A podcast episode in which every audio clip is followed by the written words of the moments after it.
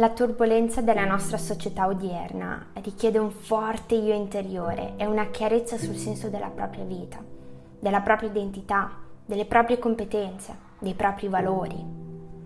Siamo sempre più disorientati davanti ai rapidi cambiamenti che ormai sono la caratteristica primaria della nostra vita.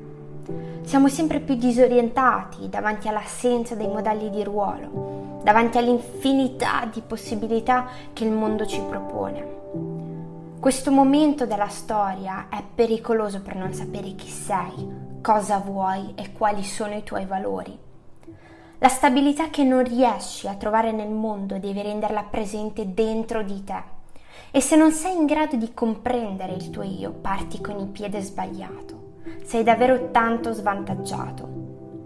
Non avere abbastanza stima di te e delle tue capacità, sentirti sbagliato in ritardo, sentirti in colpa per le cose non fatte e i treni persi, ti rende un po' una mina vagante in un mondo che sta richiedendo sempre più sicurezza.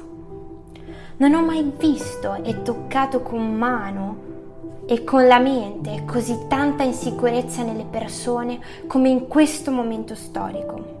È il punto che siamo sempre più esposti a dei canoni di bellezza, di competenza, di conoscenza che sono vicini alla pretesa della perfezione. Ma tra tutti i giudici del mondo, i giudizi più cattivi sono derivanti da noi stessi, da quella sensazione interiore di essere sbagliati, in ritardo, poco belli, poco competenti, vuoti.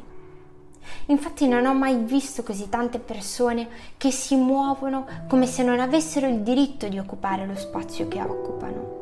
Il punto è che il valore che dai a te stesso ti permette non solo di sentirti meglio, ma di vivere meglio. Ho passato anni e anni della mia vita a dubitare di me, delle mie capacità, della mia volontà, dei miei valori, della mia vicinanza agli altri ostacolandomi così da sola la serenità della mia crescita, ma soprattutto mettendo a terra la mia autostima, svalorizzando quelli che erano i miei successi, i complimenti delle persone che avevo attorno e che vedevano realmente il mio impegno. Questo fino a quando non ho iniziato a comprendere che questa mia mancanza stava ostacolando la qualità della mia vita mi stavo paragonando troppo a dei personaggi spesso fittizi, quei personaggi che mostrano solo il bello della vita, senza rendere noti i fallimenti, i pianti, le cadute, le insicurezze, sentirsi persi, vuoti, insicuri, che sono le cose che veramente esistono nella vita, sono quelle più difficili da superare. Ma non stavo solo ostacolando la mia ambizione, ma anche le relazioni con gli altri, che davanti ad un complimento si sentivano dire ma che bugiardo, non è vero, io non sono così.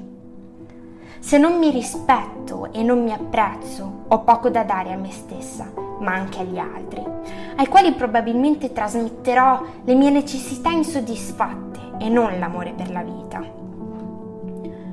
Dove ti può portare l'autosabotaggio? Perché è così difficile mettersi a confronto solo con il tuo io passato e quello presente? Perché siamo così ossessionati dal confronto con dei modelli spesso finti?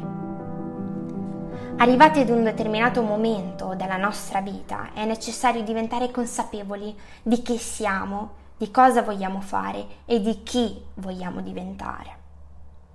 Devi voltare le spalle al tuo passato a quello che non ti è stato dato, ai baci che non hai ricevuto, alle lezioni di vita che non ti sono state impartite o all'affetto che ti è stato negato.